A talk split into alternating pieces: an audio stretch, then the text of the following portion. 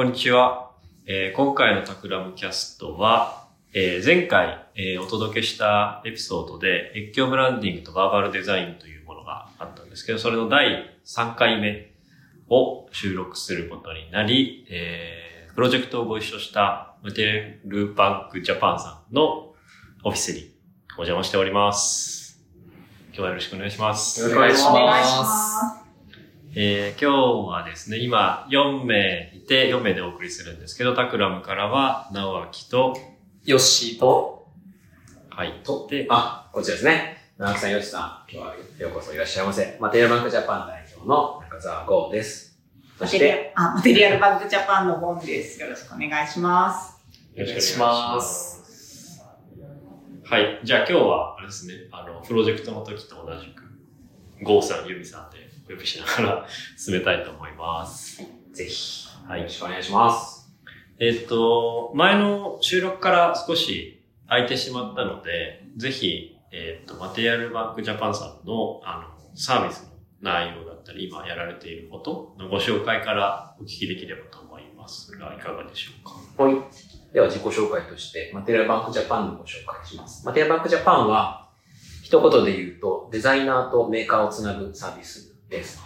インテリアデザイナーや建築士さんといったデザイナーさんと、マテリアル、建材や家具やマテリアルを作っているメーカーさんをつなぐサービスです。デザイナーさんが新しくプロジェクトを始めるときに、ワンサイトで、一つのウェブサイト、マテリアルバンクジャパンのサイトで建材を探すことができて、それがワンボックスセットとか、一つのボックスセットとか。なので、それを開けた瞬間から、デザインが始められるよという、そういうサービス。そういう意味で、デザイナーさんの業務効率化、時間短縮であり、メーカーさんからすると、デザイナーさんに対してスムーズにアプローチしたり、提案営業したり、商品の魅力を伝える、そういう場になっています。と同時に、使い終わったサンプルをリユースして回すと、2巡目、3巡目回すというプラットフォームでもあるので、えーそういう意味でサステナブルに貢献したい。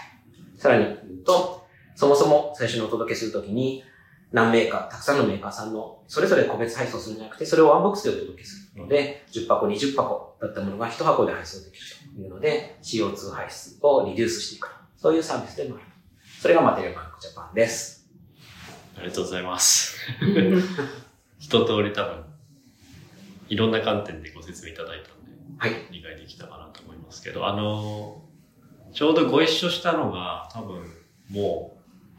う1年以上前ですよね。そうですね最初にかなり初期の段階で、そうですよね。あの時は、あの、それこそその、US 北米でマジェルバンクのサービスが4年ほどですかね、そうですね。やっていて、日本にローンチしたいんだという、ローンチする前段階から、うんあの、ご相談いただいてご一緒したかなと思うんですけど、今はどうですか？あの、まあ、プレローンチって形ですか？そうですね。実証期間とか、はいデータ期間とか、まあそんな言い方してますけれども、今年本ローンチに向けて今その前の期間というのをやっています。今は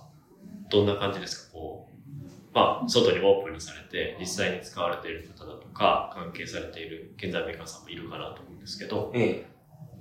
そうですね。今、たくさんのメーカーさんが乗っていただいて、で、さっき最初の初期ユーザーとして、初期メンバーとして入ってくれているデザイナーさんに使ってみていただいているという感じなんですね。今そんなフェーズです。ありがとうございます。じゃあ、せ、せっかくなので、あの、前回の第2回の終わりにですね、我々で実際そのマテリアルバンクさんをお呼びして、あの、マーバルデザインで実際に作ったもの内容だとか、ブランドのガイドラインっていうものがなかった状態だと思うんですけど、それが出来上がって、なんかもう実際どうだったかみたいなこととか、まずはあれですかね、プロジェクトを依頼する前に、依頼いただく前に考えてたこととか、はお聞きできれば、率直に。そうですね。あのー先ほど直垣さんがおっしゃってくださった通り、我々の、あのーそもそものビジネスの始まりはアメリカで2019年から、えー始まっていて、それがもう3年で結構な大きな規模になっていて、ではそれを日本に持っていこうというのが、あの、プロジェクトの始まりだったんですけれども、おそらくそれを、それをっていうのはアメリカ版のマテリアルバンクをそのまま日本に持ってきても結構馴染まないんじゃないかな。うんなんかアメリカからなんかすごいそうなの来たみたいな感じで、脅威と受け取られかねないなっていうような、えー課題感がありました。なので、えー日本のきちんとそのマーケットにフィットするような形で、えービジネスを持っていきたいなという思いがすごくあったので、そこできちんとそのブランディングというか、うんえー伝え方みたいなところをあの考えたいというところで、タクラムさんにあのお願いをしたというような経緯でした。はい。ありがとうございます。実際、実際どうでした？そうですね。あのーまず、チームをタクラムさんで組んでいただいたときに、あの、ニューヨークにもチームがあるじゃないですか。で、ニューヨーク、今日はあのいらっしゃってないですけど、あの、な、元助さんと隼人さんはい。を、あの、アサインしていただいたことで、えっと、アメリカの代表のアダムからヒアリングをきちんとしてもらって、あの、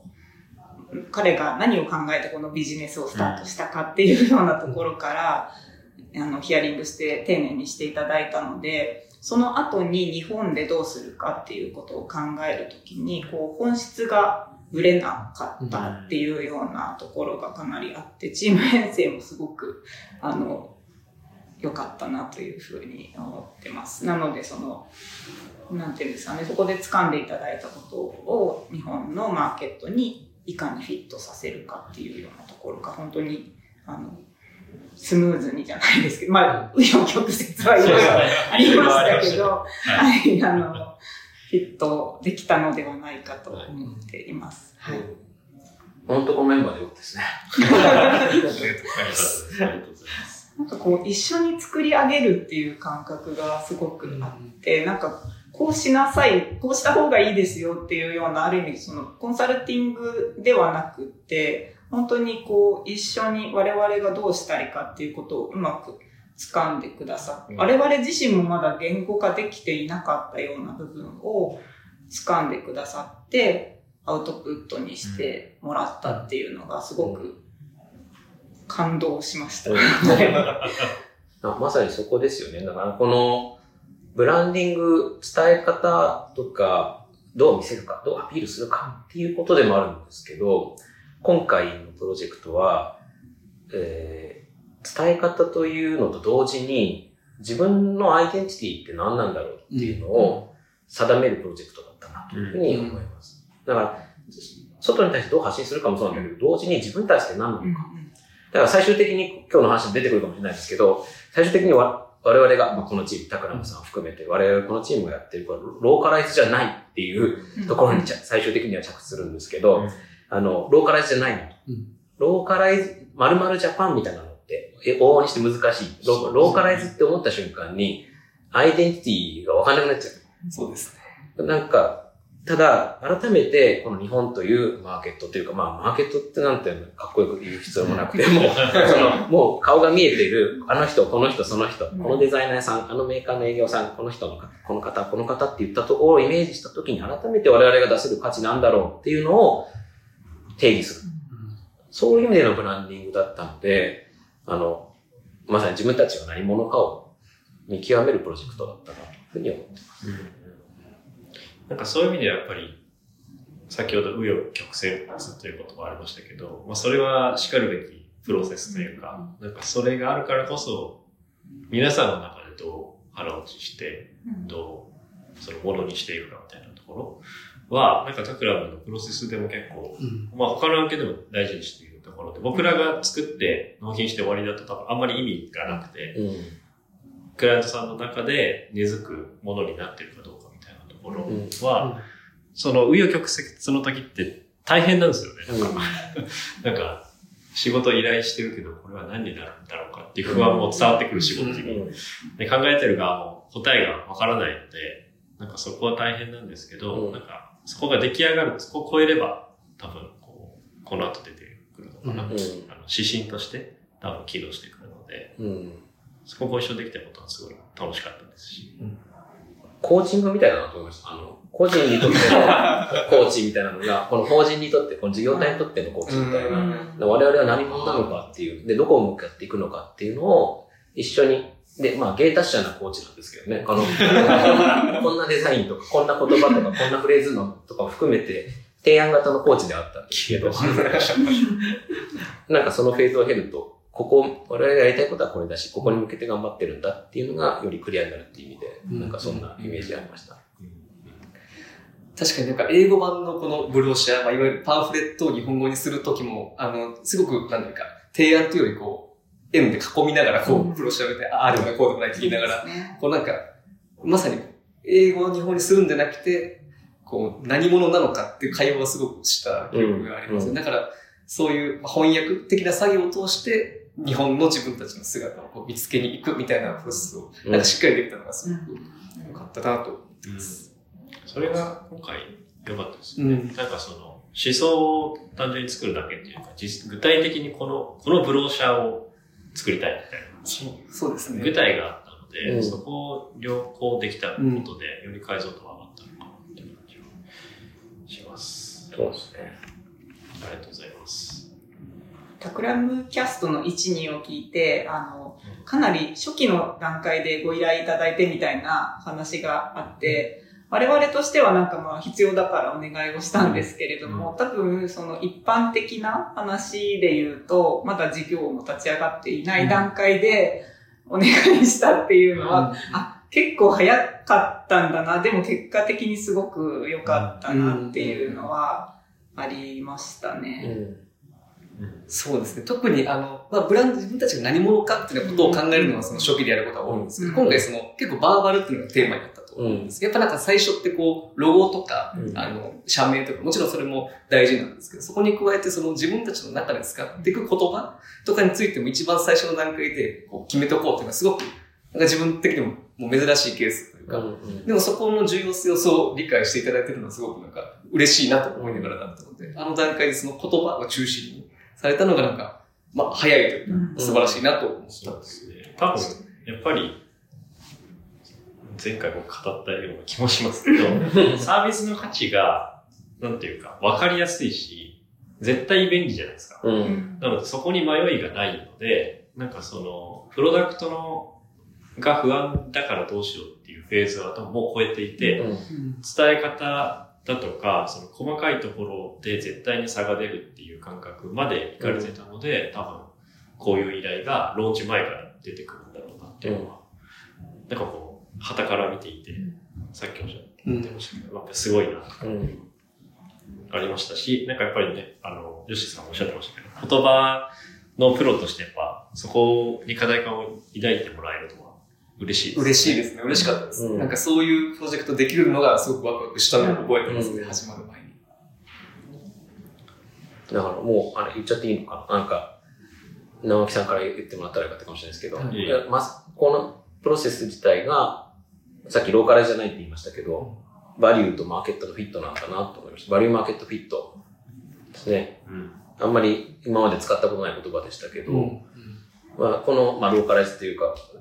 日本市場に向けてっていうところをやるときに、単単純直、直訳をしていくんではなくて、バリューまで立ち返ってから、マーケット、日本というマーケットを改めてフィットさせていく。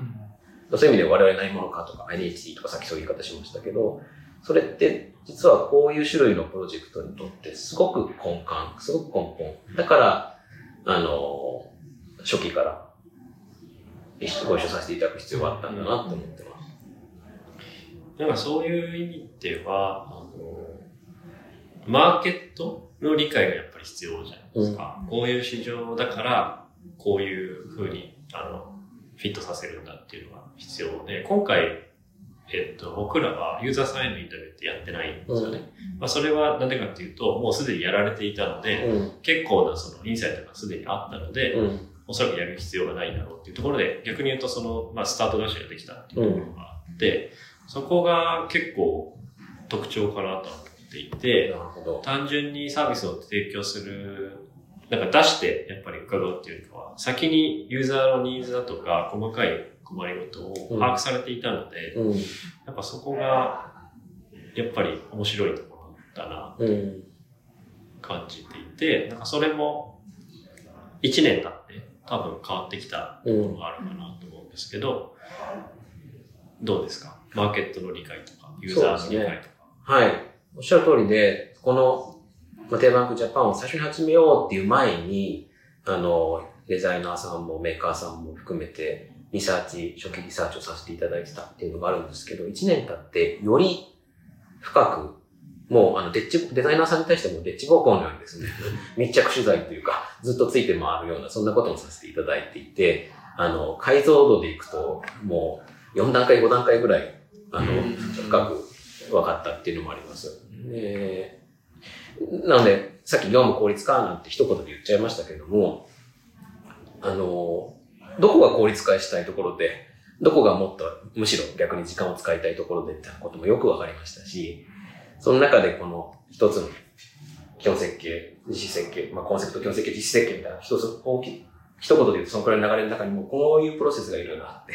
で、その中でこういうやり方ができたら、もっと実はで効率化できるんじゃないあるいはもっとデザイン楽しくなるんじゃないとかですね、そういった部分が深く見えた。で、あるいはこの、また別の目線から、今デザイナー目線で言いましたけど、メーカーさん目線でいくと、本当はこういうことができたら、もっと、いい提案ができるのに、みたいなところもですね、よく聞けたので、そういう意味ではこの1年間で、改めて、まあやってることはずっと一緒なんですけれども、何がバリューなのかっていうのを、より深く分かったっていうのがありますね。うんうん。なんか、あの、事前の雑談で、こう、ちょっと便利かなと思っていた機能が、うん実はなんかめちゃくちゃ響いていたみたいなところだとか、ありますね。なんかこの、最初おおまけというか、こういうのが便利かなぐらいのことに、おっしゃる通り出してたんですけど、実はこういう仕事の進め方してるんだけど、本当はこういう仕事の進め方したいみたいなことがあるんだったら、うん。そこ超重要ですね。みたいなそういうのも分かってきましたね。面白いですね。やっぱり本当にあの顔が見えている間柄でやっているので、その次の、次何が欲しいとか、こういうものが大事だとか、うんこれはそうでもないとか、そういうのがあのよく分かって、やりがいがあるって感じです。うそういうお話を聞くと、やっぱりその、単純な、えっ、と、建材サンプルを、こう、受け渡しするサービスっていう域じゃないじゃないですか、もう。うん。その業務効率化であったりだとか、デザイナーがどうやったら、よりデザイン業務に集中できたりするかっていうところがあると思うんですけど、なんかそこの観点で一つその、冒頭おっしゃられた、うんあのサーキュラー的な考え方、あの、あると思うんですけど、そこのちょっとこう解説みたいなところをあ、はいい。ただいてもいいですか、はい。サーキュラー循環みたいな話を冒頭させていただいたのは、マテリアルバンク、あの、ワンボックスをお届けした後に、デザイナーさんがまあ使わなかったサンプルとか、あるいは使い終わったものとかをバババって入れていただいて、そのまま戻していただける。我々の方でより分けて検品して、また、えー、2巡目、3巡目に回すよ。うんそういうのがあるんですね。で、これを、今、私の言葉で言うとですね、僕の言葉で言うと、なんかごちゃごちゃ説明してしまいましたけど、このプロジェクトの中で、ヨシさんは、使うだけでサステナブルって表現してる。あ、いい言葉ですねって思って、そのまま採用されてるんですね。うんなんですが、改めて、この、僕自身も、僕ら自身も、何回もそこに立ち返る経験をしたというか、まさにこの1年間。例えばあの、せこの間ですね、あの、オランダにサーキュラーエコノミーの施策、あの、事例をいろいろ見に行くっていう、サーキュラーエコノミーの本を書いてる安井さんにいろいろ解説していただきながら見て回るっていうのをやってたんですけど、やっぱ面白いです。このサーキュラーエコノミーっていう発想は、まあいろいろ聞くとみんな、あの、それぞれ理解があるかもしれませんが、僕なりの理解をすると、もう最初から、え生産して作って、それが流通して消費されて、で、またリサイクルだったりリユースされてっていう回る、回ると。で、それを何かすごいパワーをかけてですね、環境にまた戻すとか、すごいエネルギーをかけて、えー環境に良いことをするというよりかはもう設計として最初から循環する設計にしておくというのが大事だなと。そうだよなと思って、まあ、改めて自分たちのサービスに立ち返ってくると、そう、まあそういうふうに設計してるわけなんですね。で、そういう、まあ、改めて何かアドオンの努力をしてとか、アドオンのエフォートをかけて、なんか追加の何かをやって、頑張って何とかするっていうことじゃなくて、デザイナーさんからすると、使うだけでサステナブルなんだよな。って言うと、はっつって、そう俺を言ってたなと思って、吉さん。は。だからあの、一年前にこう、吉さんがひひらめきで捕まえてきてくれた言葉は、ずっと頭の中で響いていて、今改めて再腹落ちしてるっていうのもあるし、自分たち自身のサービスに再腹落ちしてるっていうのもあるし、まあ常にそそういうふうな言葉が響いてたから、あの、我々チームとしても、会社のチームとしても、使うだけでサステナブルっていうサービスを提供してるし、そういうのをやり、そういうことがやりたいことなんだよ、というふうに、みんな共通してメッセージを持ってたので、あの言葉は、本質的だったなと思います。そうですね。その当時は正直そこまでの言葉のパワーに気づいていなくって、あ、なんとなくこう座りがいい。ここの、こここに当てるのに座りがいいワードだな。くらいにしか正直思ってなかった部分もあって、ただ1年経ってみると、本当にサービスのコアの部分を一言で表していただいていて、今あの、こうさんが言ってくれたみたいに、何かこう、プラスの労力とかをかけずに、もう本当に、しかも、あの、使うことで便利になってたりするにもかかわらず、サステナブルであるっていうのが、本当に我々のサービスの根幹なので、それを一言で 表しているのが本当にすごいなと思っています。改めて。ありがとうございます。そういう意味では、直木さん、あの、話ずれちゃうかもしれないんですけど、あの、何かを言葉で表すっていうのは、あの、まあ、ヨシさんをベタもみするわけじゃないんですが、何 か何かを言葉で表すっていうのは、あの、表層じゃないなと思いますね。あのうん。もちろんその見た目のパッとした資料が綺麗だったりとか、そういうのは大事なんですけど、そういうことだけではなくて、何かこう、作り込まれたデザインっていうのは、まあビジュアルでも言葉でも、今今特に言葉について話すと、練り込まれた言葉っていうのは本質だなと。なので、それは伝え方であると同時に、自分たちのその働き方を、こう方向をつけてくれるというか、だから、社外に対してもそうですけど、社内というか、チーム内に対しても、そういう言葉があることによって指針になってるな、そういう意味で本質的だなと思いますね。いや、言葉をこう扱うものとしてこういう議論ができてるのすごい嬉しいんですけど、はい。でもなんか今の、えっと、まあ、使うだけでサステナブルっていうのも、さっきの自分たちが何者かをしっかりこう考えた結果だなとすごく思ってて、もともと、あの、アメリカで使われてた言葉って、確かスーパーサステナブルだと思うんですよ。うんで、これをじゃあどう日本語にするかっていう話の時に、うん。そもそも自分たちの理解として、うん。あの、サステナブルに対するこう捉え方がやっぱアメリカと日本じゃまだ違うって話があって、うん。アメリカだとすごくサステナブルですっていうだけですごく魅力になるうん。んだけれども、まだ日本では何かこうちょっと一つハードルがあるのうん。大変なものっていう印象があるからそこをあの変えていくサービスなんだっていうお話をすごくしたのを覚えてて、うん。だからもう勝手にこれをやっていくだけでその和というか、うん。サステナブルの和にも入ってるんですよっていうぐらいのこの温度感っていうのが日本には合ってるんじゃないかっていう、うんあの議論があったのを今思い出して、うんなんかうん。だからそういうなんか、まあ、単に今すごい言葉のことを言っていただきましたけど、やっぱ自分たちがどういう存在かっていうのをしっかりうん。議論した結果生まれた言葉なんじゃないかなって今振り返ると思いますね。面白いですね。だだから直訳できないんですよね。うんその理解、この仕方が、まあ、マーケットがサステ、今の例で言うとサステナブルって言葉をどう見てるか、どう知っているか、どう理解されているかが、そもそもベースとして違ったりするので、何を伝えなきゃいけないかもちょっと違ってくるというか、うん直訳ではなくなってくるわけですよね。なんか多分今さらっとおっしゃったんですけど、多分直訳でもできるんですね。できるんですけど、多分伝わる量だったり、うん。あの、ニュアンスが全て抜け落ちがちなので、うん使うだけでっていうたった5文字が入るだけで、その、さっきヨッシーさんがおっしゃっていたようなニュアンスだとか、そもそもサービスがやろうとしているスタンスだとか、あの、なんだろうスーパーサステナブルって言えば、あ、魅力的だねって選んでもらえる環境じゃないからこそ、うんうんうん。使う、使ってるだけでいいんですよ、あなたたちはっていうスタンスをうんどれだけどうやって表現するかっていうところを込めるのでは全く意味が変わってくるので、なんかそこはやっぱりね、最初に立ち返るんですけど、なんかそこの違いを僕らが説明するんじゃなくて、皆さんが分かってるっていうことが多分一つ、なんかポイントだったんだなって感じます。そうですね。その外に出す言葉の手前の段階でも、我々が何者かで言うと実はいろんな言葉が交わされていて、サポーティブなエヴァンジェリストだとか、新しいものに出会わせてくれる伝道師だとか、まあそういうのの一角が今、社外に出てってるんですけど、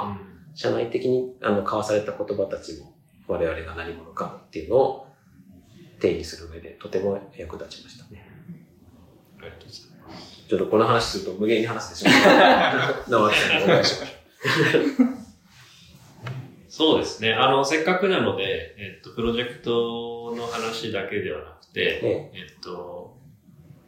未来の話というか、ホテルバンクジャパンさんがどうなっていくかっていうことと、あとは、えっと、実は、あれなんですよね。マテリアルバンクジャパンさんっていうのは会社の名前ではなくて、会社の名前はデザインフューチャーさんという名前はい。でして、えっと、せっかくなので、そこの、そもそも、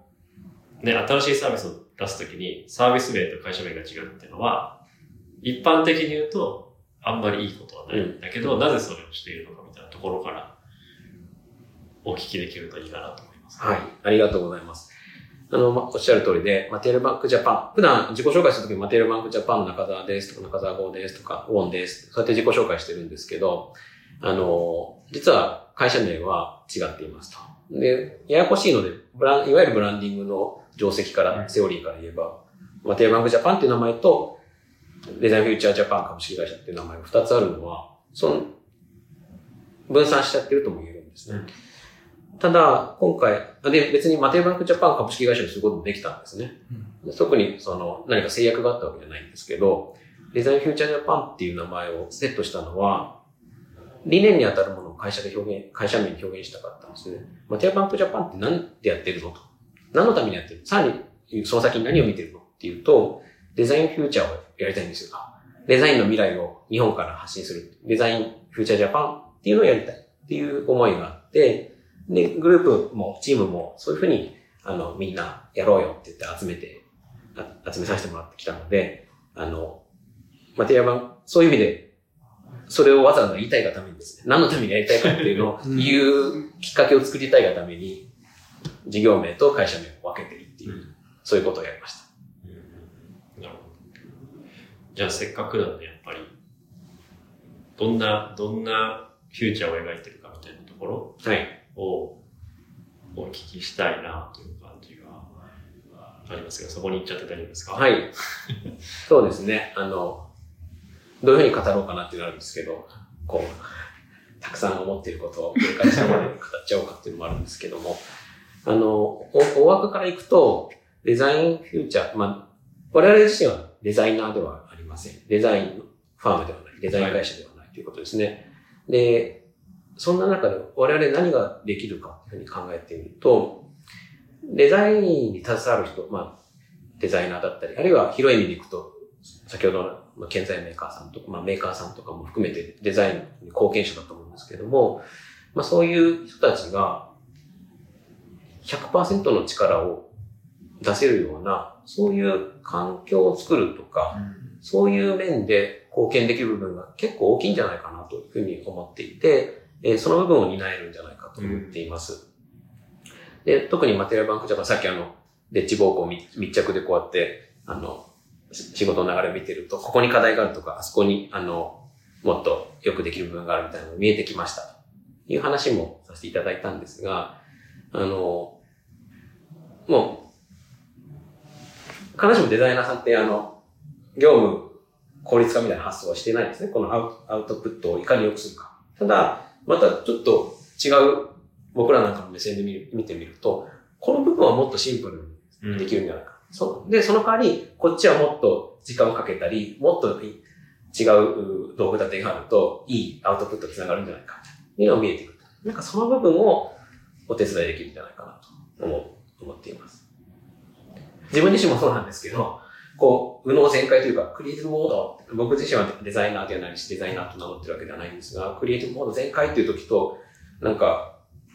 そこに至らず、なんかモヤモヤしてるなみたいなうん。段階があるとすると、いつでももうパーンってなった瞬間にですね、もうそのモードに入りたい。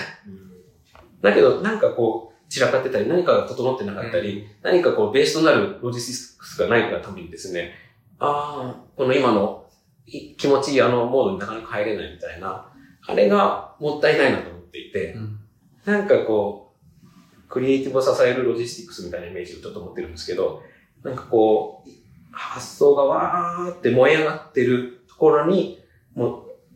タイムですよ。もう、うん。うんリードタイムなくもうそこに入れるみたいなのが理想形なんじゃないかと思っていて、例えば、例えばですけどね、そういうイメージを持ってます。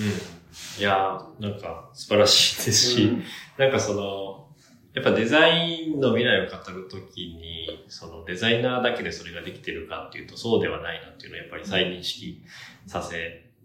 られますし、なんかそのデザイナーの業務って言っても、やっぱりデザイナーがやりたい、これに時間を使いたいっていうことに、じゃあ100%今使えてますかっていうと多分、まあ、何パーセントくらいなのかな。とかによって、やっぱりその周辺のいろんな業務だったりだとかやることがある中で、それ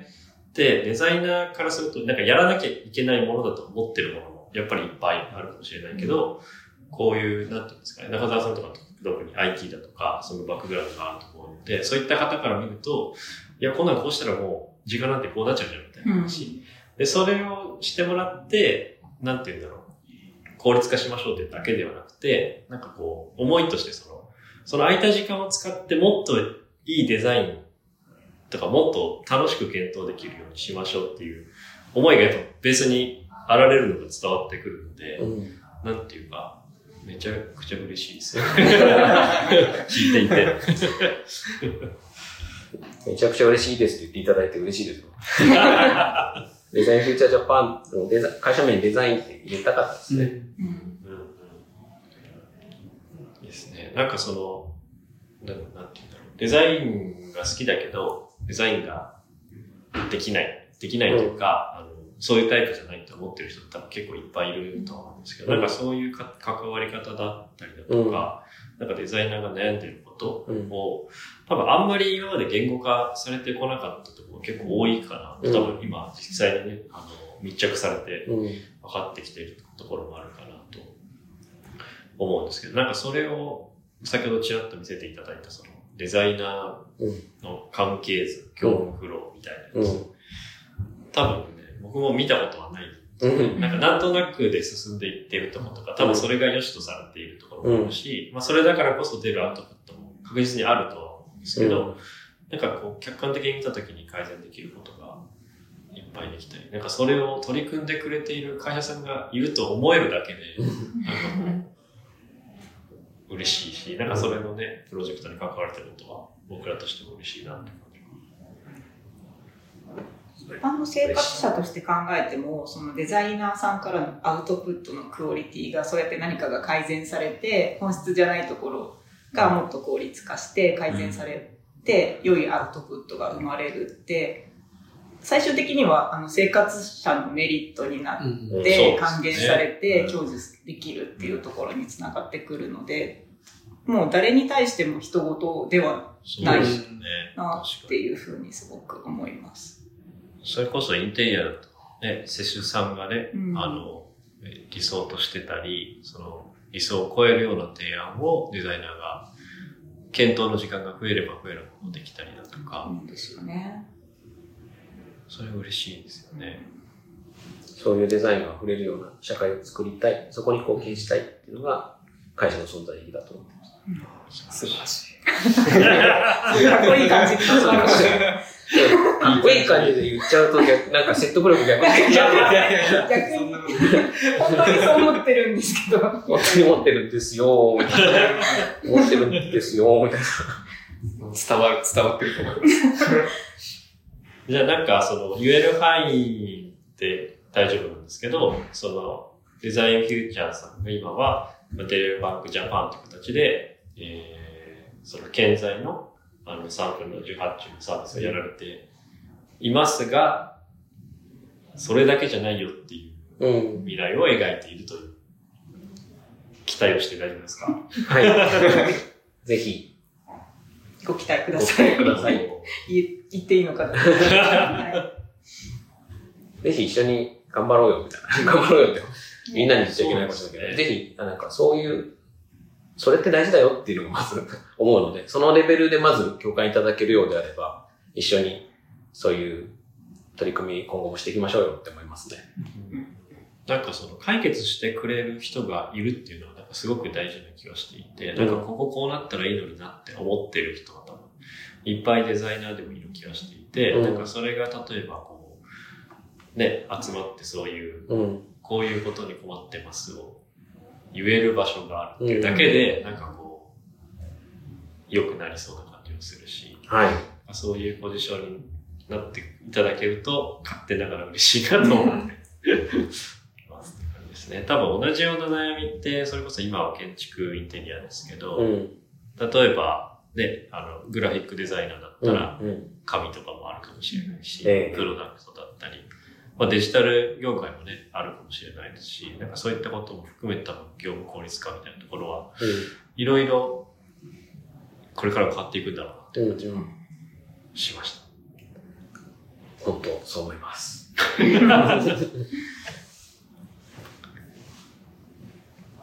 はい。なんかせっかくなので、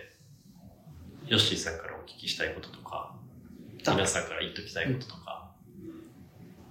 でも最後、あの、かなり言葉の話とかもお聞きできてとてもよかったので、最後、こう、なんていうか、皆さんにお伝えしたいことはい何あれば、お聞きできればと思います。あそうですね。あの、我々今実証事業期間中というところで限られたデザイナーさんにあのご利用いただいている期間なんですけれども、まあ本格的にあのサービスを、えースタートさせるところに向かっていますので、ぜひあの、インテリアとか建築、えー空間デザインのお仕事されている方は、あの、ホームページのアドレスを後ほど貼っていただきますので、そちらからアクセスいただいて、ぜひご登録をいただいて、本格オープンを待っていただけたらなというふうに思っております。あとあれですね、定期的にあの、マテリアルナイトっていうようなイベントもあ、そうです。やっているので、ぜひ、あの、そちらにもお気軽に遊びに来てくださいっていうところですかね。はい。なんか過去にどういうイベントされたとか、ぜひご紹介いただけるこの前はですね、あの、ジミーさんジェームス・カオル・ビューリーさんっていう、あの、プロダクトデザイナーさんが、あの、直木さんもお友達で、はい。そもそもあれですよね、ジミーさんに直木さんご紹介いただいて、スタートしたんですけれども、ジミーさんが、あの、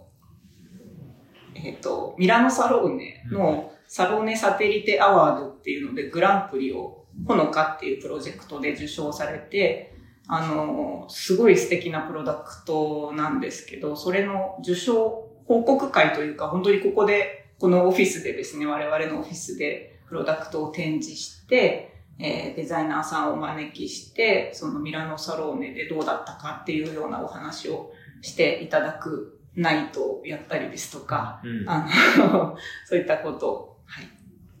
定期的にやっておりますので、はいぜひ、それはご興味、ある方は。あれですか、ホームページとかをチェックすれば、あ、そうですね。あの、お問い合わせからでもいいですし、はい。はい。最後、中澤さんから何かはい言っときたいこと。俺すごい楽しく喋っちゃったなと思って。でもこういうプロジェクトで、なんか共通す、思いが共通する部分が結構ああったのかなと思いますね。だからやっぱり事業開発ってめちゃめちゃ大変です、じゃないですか。だからこうやって意味があるなってことをやりたいんですよ。うん。こういう、今回、この、今回というか、このマテリアルバンクジャパンってやる、やってる、あるいはその先にデザインフューチャー見てますっていうのがあるんですけど、これは本当にやりたいことだし、やって意味があるなと、自分自身が深く思ってるので、楽しいなと思います。だからこう、タクラムさんと一緒に仕事するのも、なんか、そういう部分で握れてたので、なんか、いいプロジェクトっていうか、あの、うん熱いプロジェクトだったなとうん思います。嬉しいです。ありがとうございます。我々も楽しく楽しかったです。やらせていただいたかなと思います。はい。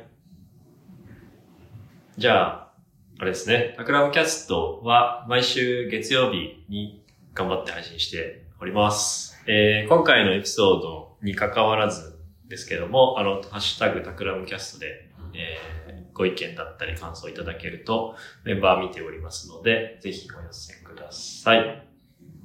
はい。では、本日はありがとうございました。ありがとうございました。